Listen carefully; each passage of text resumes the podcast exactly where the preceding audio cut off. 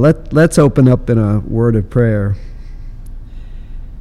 Dear Father, we thank you for this time to just settle our minds and spend our time in the fellowship of the saints and just to open up your truths, and I pray rightly divide and call to mind and stir our soul to the blessed gift that we've been given to be sitting and holding a right mind. Lord, we will see this morning this is yet again a precious gift from you, and we just want to praise you for the work of your blessed Son and the blessed Spirit of the Lord that illumines our hearts and our minds. And we just pray that this would be a time all morning and all day that would honor you, particularly in our corporate worship. And Lord, we just pray all these things in your very precious name, our Lord and Savior, Jesus Christ. Amen. So this is our 12th, since we started this little walk through Romans 1, and as you've seen, it's a passage that invokes so much to think about, and today's study, I think you'll find, is I've talked about indicatives, what God has done, and the imperatives, our proper response to that, but this study is just loaded with those. I'd like you to listen for them. I want to just start with coming back down into this end of this section that Paul opens the book of Romans with in verse 28 of Romans chapter 1. And I'm just going to read it to the end and then come back and make a few comments as we open up our study. Verse 28 says, "And since they did not see fit to acknowledge God, God gave them up to a," very important, "debased mind to do what ought not to be done." And I'm going to stir all of our conscience up a little bit as I read the rest of this, and just as we spend the next couple of weeks walking through just some of the definitions of these words, I want you to think about how easily these sinful behaviors, that is describing the debased mind, quite frankly creep into our lives as believers. That's what struck me. It's one of the reasons why I kind of did the detour, to really look at how the Lord sanctifies us and the battle that wages in that sanctification, because it is far too often for any of us that we might find these behaviors showing up in our lives. They were filled with all manner of unrighteousness, evil, covetousness, and malice. They are full. Notice how they were filled and now they are full of envy, murder, strife, deceit, maliciousness. They are. So we go from filled to full to now what they are. Just the steady state. This is the constant state. They are full of envy, murder, strife, deceit, maliciousness. They are gossips, slanderers, haters of God, insolent, haughty, boastful, inventors of evil, disobedient to parents, foolish, faithless, heartless, and ruthless. And here comes the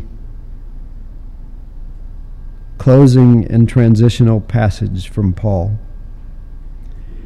Though they know God's righteous decree that those who practice such things, and practice will be a key word there when we get to it, deserve to die.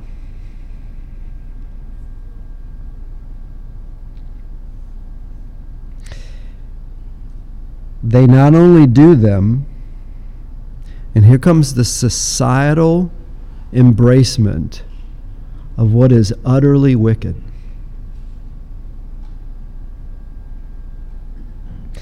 They not only do them, but give approval to those who practice them. Now I want to take you back to verse 28, and we're going to spend the morning, I think we'll get through it this morning, but I want you to come back to, and since they did not see fit to acknowledge God, and remember in our passage when we dipped into this about 4 weeks ago, that acknowledge God is to say, God, I'm going to test you according to my standards. And what has happened here is I reject you. You do not fit with the God that I want. And therefore I reject you. And it is in that thinking that God gives them over to a mind that can no longer think rightly. And this is a generational. This is why Paul opens up with this passage in this beautiful book of Romans, because this lays out and condemns the entirety of humanity. Not just this generation, the entirety of humanity. But I want you to zero in on the mind for just a moment.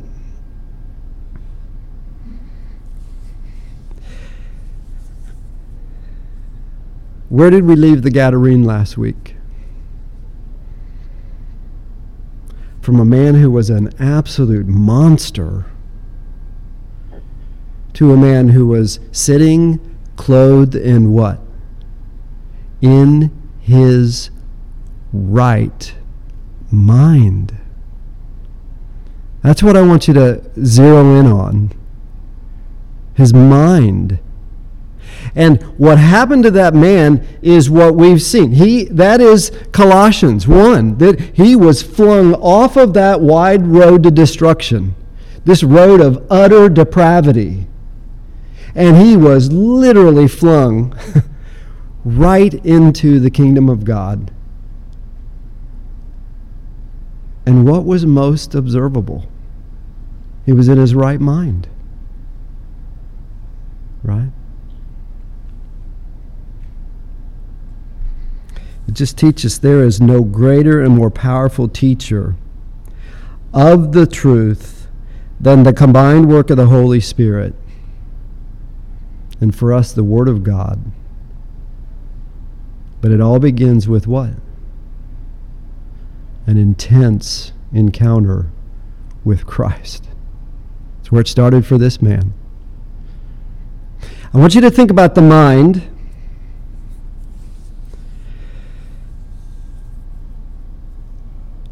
And I couldn't help but think about this morning.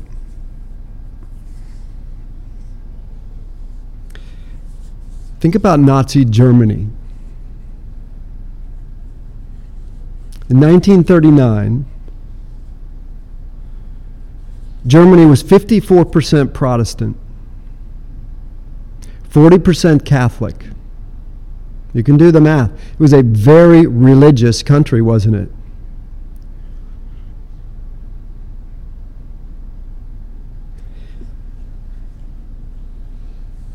The intent of the Nazi Party was to capture the consciousness, the mind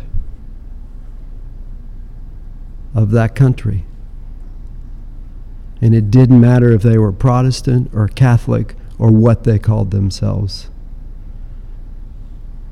They captured the mind of an entire nation of people to do the most horrific things you could ever imagine.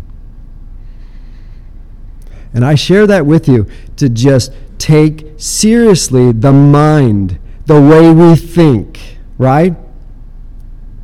Because we get a new heart, and we get a love for Christ, and we get the Word of God, and we are now to put that Word in our minds, in our motives, and the mind and the motive rightly rooted in Christ and the Word of God will begin to drive your behaviors in an entirely new way, according to God's will.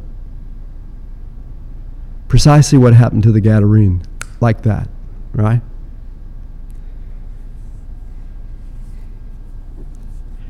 But I want to take us back. We talked last week about the two enemies, one within and one out. And I want to just give you a sense of the power that we have been granted to battle these two enemies. I want you to look at with me Romans chapter 6, Verse 5, and I'm going to read from verse 5 through 12 to see you how you battle this enemy within, which is the flesh. Those impulses, right? Those things that come out of nowhere. Romans 6, 5 through 12. Paul is going to help us with what we have to battle against the flesh. And he says, for if we have been united with him in a death like his, remember, I have been crucified with Christ. It is no longer I who live. That's what Paul is just helping us see. If we have been united with him in a death like his, we shall certainly be united with him in a resurrection like his. Hope, certainty of a new body, not one that has this sin still in it. And a resurrection and all the things that are the certainty of hope of a believer. Verse 6, we know that our old self was crucified with him in order that the body of sin, there it is, might be brought to nothing,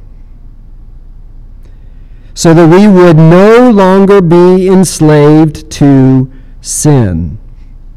For one who has died has been set free from sin. Now, if we have died with Christ, we believe that we will also live with him.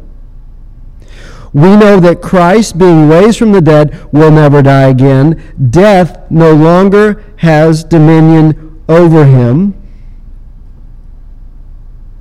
For the death he died to sin. And three of the most precious words to me, once for all. Not over and over again, not multiple times, not every time the Catholic Church or anybody else who feels they have to have some kind of a continuing sacrifice. Once for all, it's finished, he said. But the life he lives to God.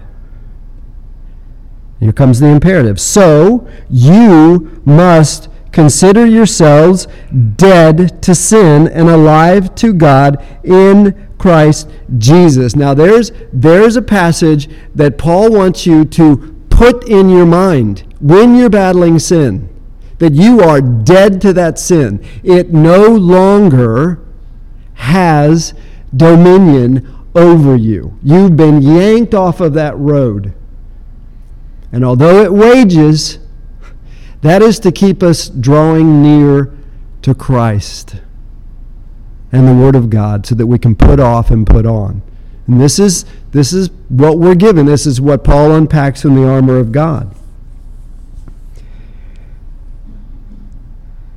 So that you must also, verse 11, consider yourselves dead to sin and alive to God in Christ Jesus. Verse 12, let not sin, therefore, reign in your mortal body to make you obey its passions.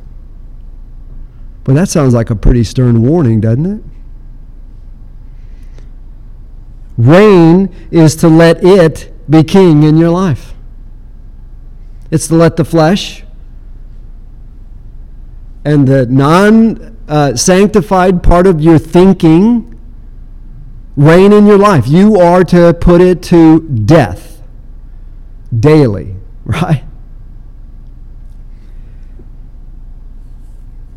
But you have been given all of that in Christ. It's right there. Everything necessary for life and godliness. We've been given it, and what we are to do is to appropriate that, to take it. Don't let it just sit there in the Scriptures.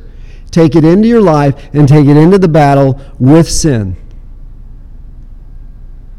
That's the enemy within, and there's much that Paul and Peter and others have to say about that. Now I want to talk about the ruler of this world, and I want to talk about it through a few passages to see how has God dealt with this foe that is all around us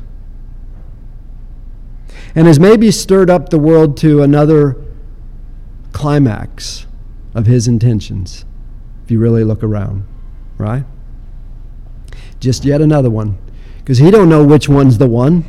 He just knows he's got to keep it stirred up and be ready for that time that he is allowed to usher in that tribulation period, right? Let's just talk about this ruler of the world. 1 John 5:19. We know that we are from God, and the whole world lies in the power of the evil one. Okay, so there's the contrast. There are the two kinds of people that God sees. Those that are his, and those that are in the hands of the wicked one.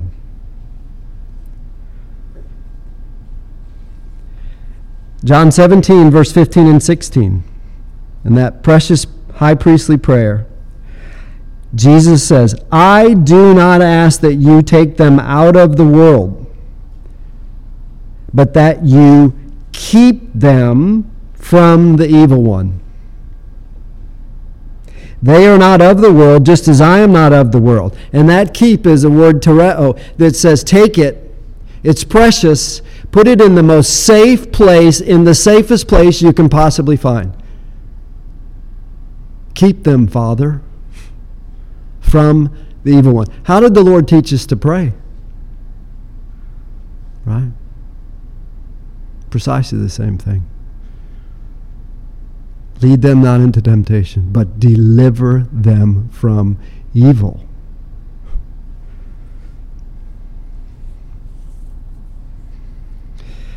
Second Thessalonians 3:3-5. Just an absolutely precious passage, particularly when you're in a trial. Or maybe spiritually you're just being attacked. Another good one to have on your mirror in the morning. 2 Thessalonians 3:3-5, Paul says, But the Lord is faithful. He will establish you, and look what it says, and guard you against the evil one. And we have confidence in the Lord, verse 4, about you, that you are doing and will do the things that we command. And here's what I want you to say. May the Lord direct your hearts. You ever pray to the Lord to just direct your heart rightly? To inform your mind rightly? To expose the things that are not pleasing to Him so that you can do your part and just put it to death?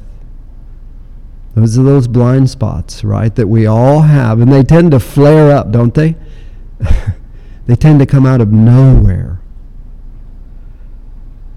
But I want you to see, may the Lord direct your hearts. The word heart, and it's used 787 times in the ESV. That's a lot. The heart is really important. The heart shapes your thinking. Your thinking shapes your motives, and your motives drive your behavior. If your heart is right with God, your thinking will be right with God progressively, but not instantaneously. And therein lies the battle and the blessed work of the Holy Spirit.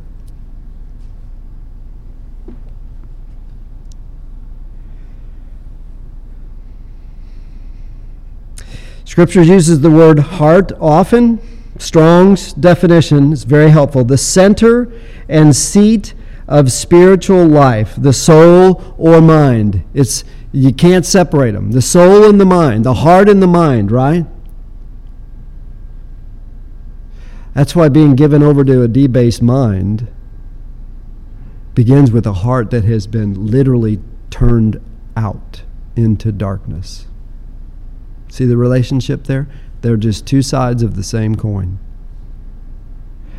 The exact opposite of what we've been given as believers, a new heart, and now a progressively transformed mind through the renewing of your mind, through the Scriptures, so that your motives, no matter how far back from your nurturing they may go, will begin to be examined. And you will find sin in your motives. Perfectly noble, good motives quickly become idols when you have to have them, right? And this is this process of sanctification that involves the mind, involves the soul. Strong goes on to say, it is the fountain and seat of the thoughts, passions, desires, and appetites. You remember our passage in John 7:37 and 8? He who believes in me, out of his heart will flow rivers of living water. It's exactly what Jesus is talking about here, right? So I want to kind of repeat God's sovereign grace working inwardly in us through the regeneration of the soul, progressively but not perfectly transforming the mind, taking in the means, the Word of God, manifesting itself in an entirely new and increasing set of thoughts and passions and desires and appetites in the inner man. And ultimately, and again, far from perfectly, working out into the outer man, which is increasingly righteous, putting on, and progressively less sinful, putting off. And that is the work that the Holy Spirit will do in us throughout the entire course of our Christian life. As we talked about last week, look at how God left that in the Bible with all of these folks that end up in the Hall of Fame. We can look at them and see there was a lot of sanctification going on there, right? Because it was not edited out of the Bible. And it is not edited out of our life. But I can tell you, our minds will try to edit it out, particularly if we think that it is our holiness that saves us. Because if it's our holiness, then it is not Christ's righteousness. So be careful. Because I think that's where the church has become so undesirable for so many people struggling with sin. Right? Because somehow we think it was our righteousness and our holiness, and every bit of it is a gift from God, worked out of us by God throughout the course of life.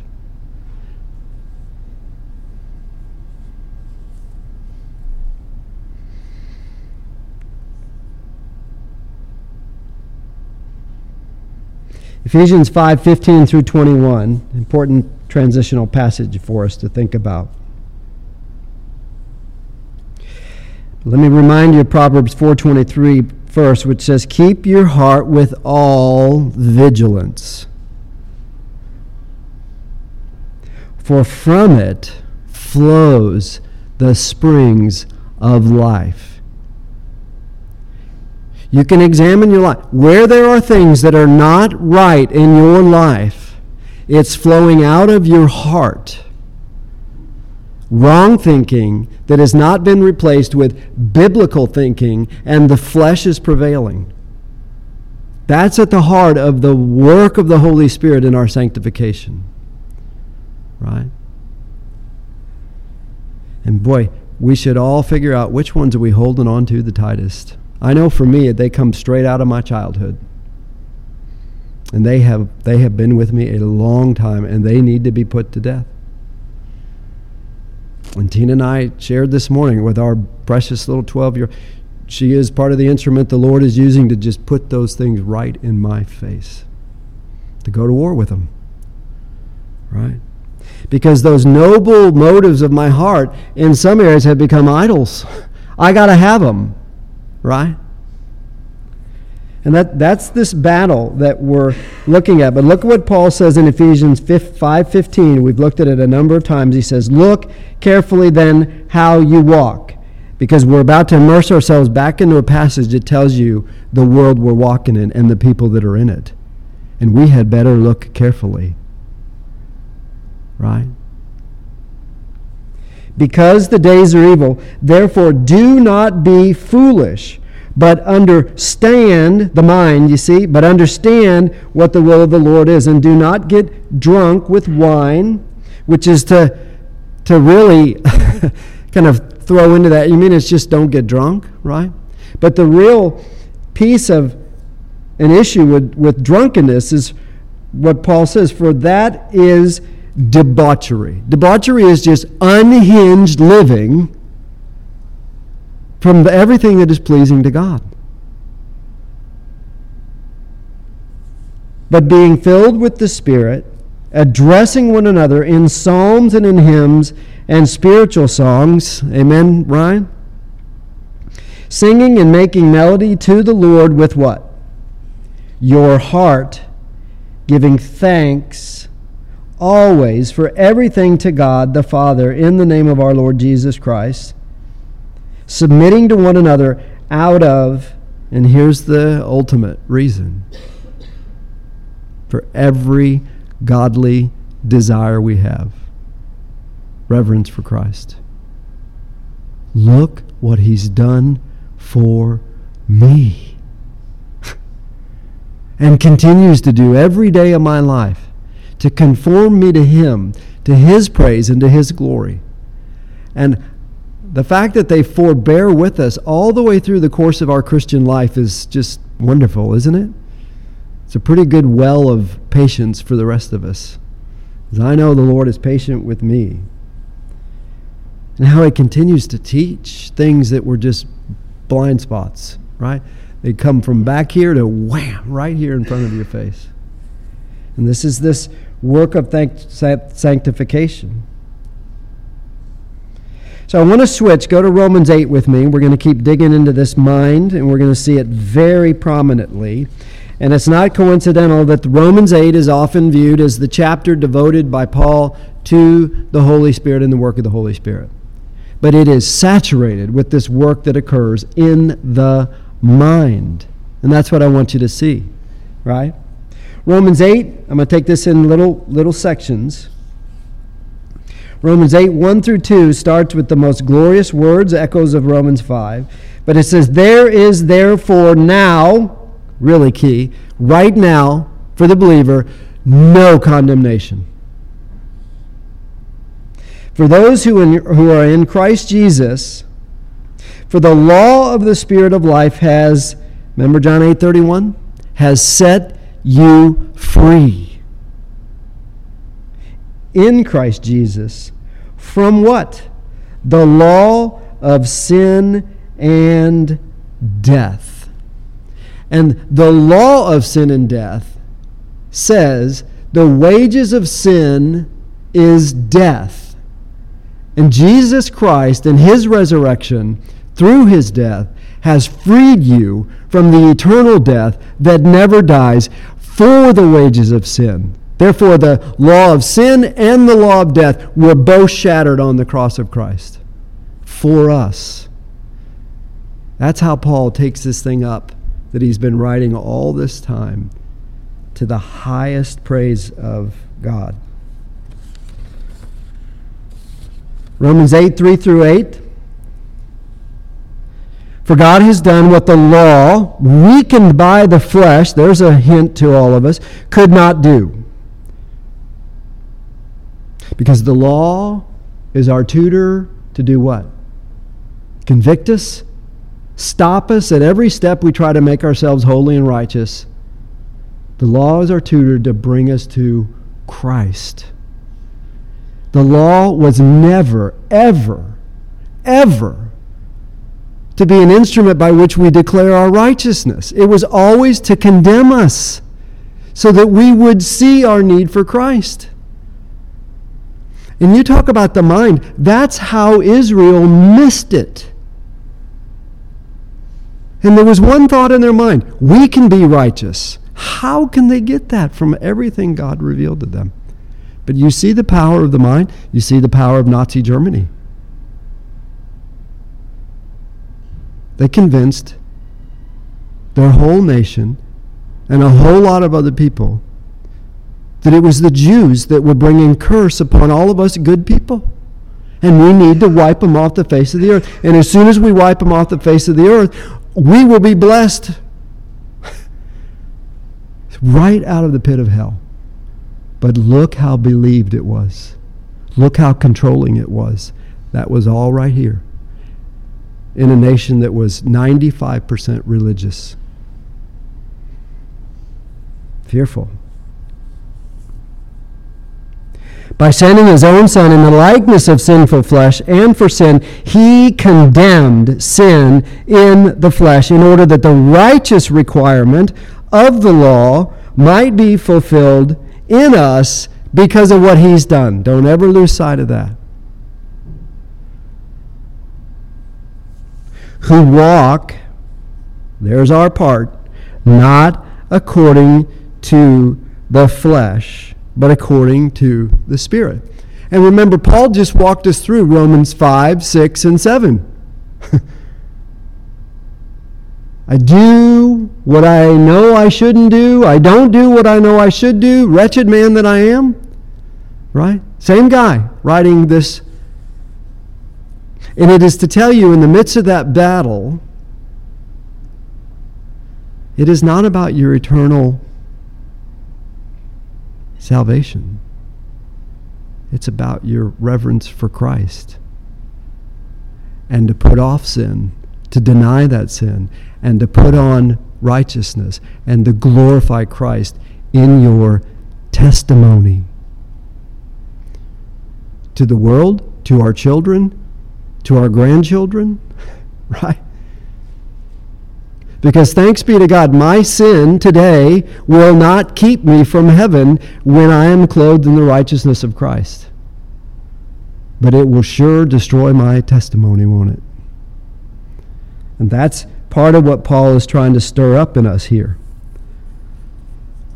Verse 5, for those who live according to the flesh, and here's what I want you to hear about the mind: set their minds on the things of the flesh.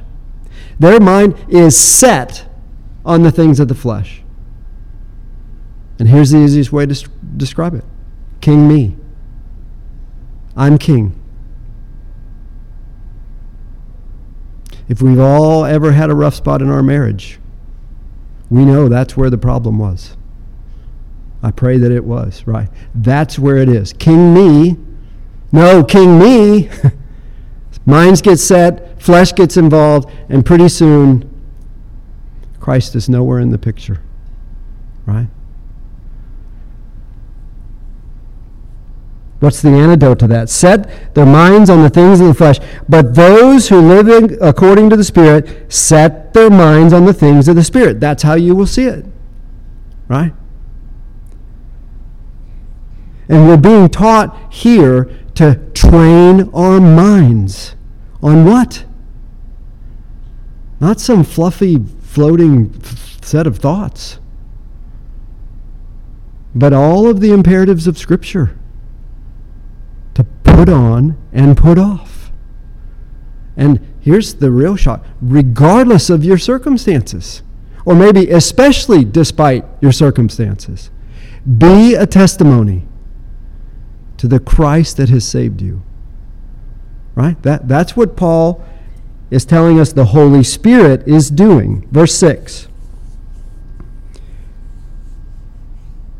For to set the mind on the flesh is death, but to set the mind on the Spirit is life and peace.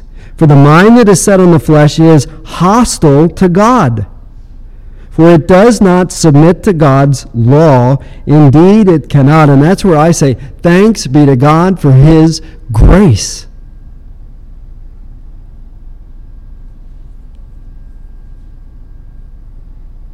Those who are in the flesh cannot please God.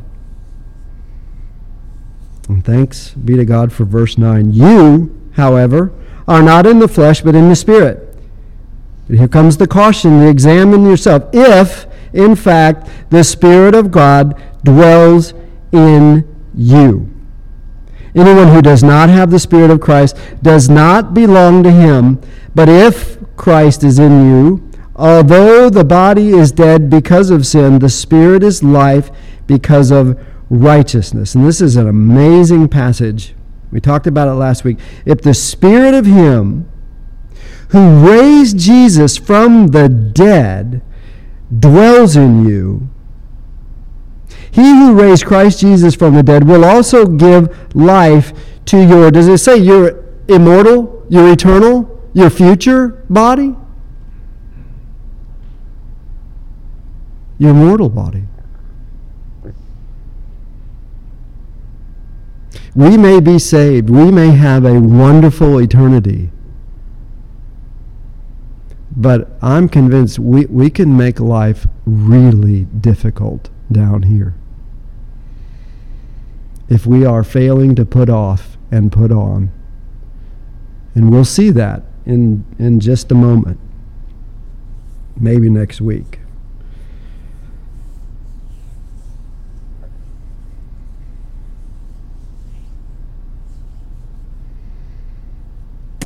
I want to jump to 1 Corinthians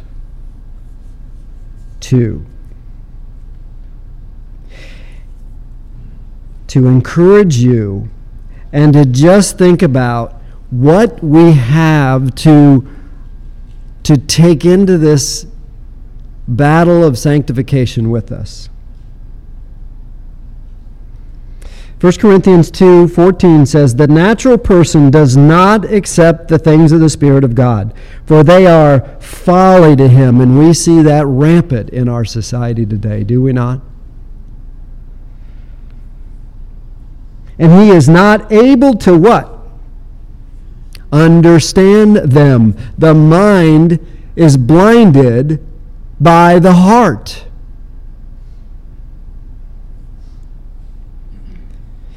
Because they are spiritually discerned without the Holy Spirit, having done his work of regeneration, the Scriptures will not only be confusing, frustrating, but they will actually be atrocious.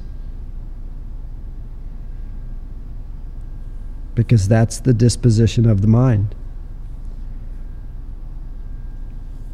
Verse 15, the spiritual person judges all things, but is himself to be judged by no one, because he's judging based on the Word of God. Right? Verse 16, one of the most shocking passages I think you can imagine. For who has understood the mind of the Lord so as to instruct him, says Paul? But we have the mind of Christ. You ever think about that? And all this is to say, when we stand before the Lord and we give an account for our Christian lives, we will know that every time we stumbled into sin, it was all us. Because they gave us, as Peter so rightly said, everything necessary for life and godliness. Everything.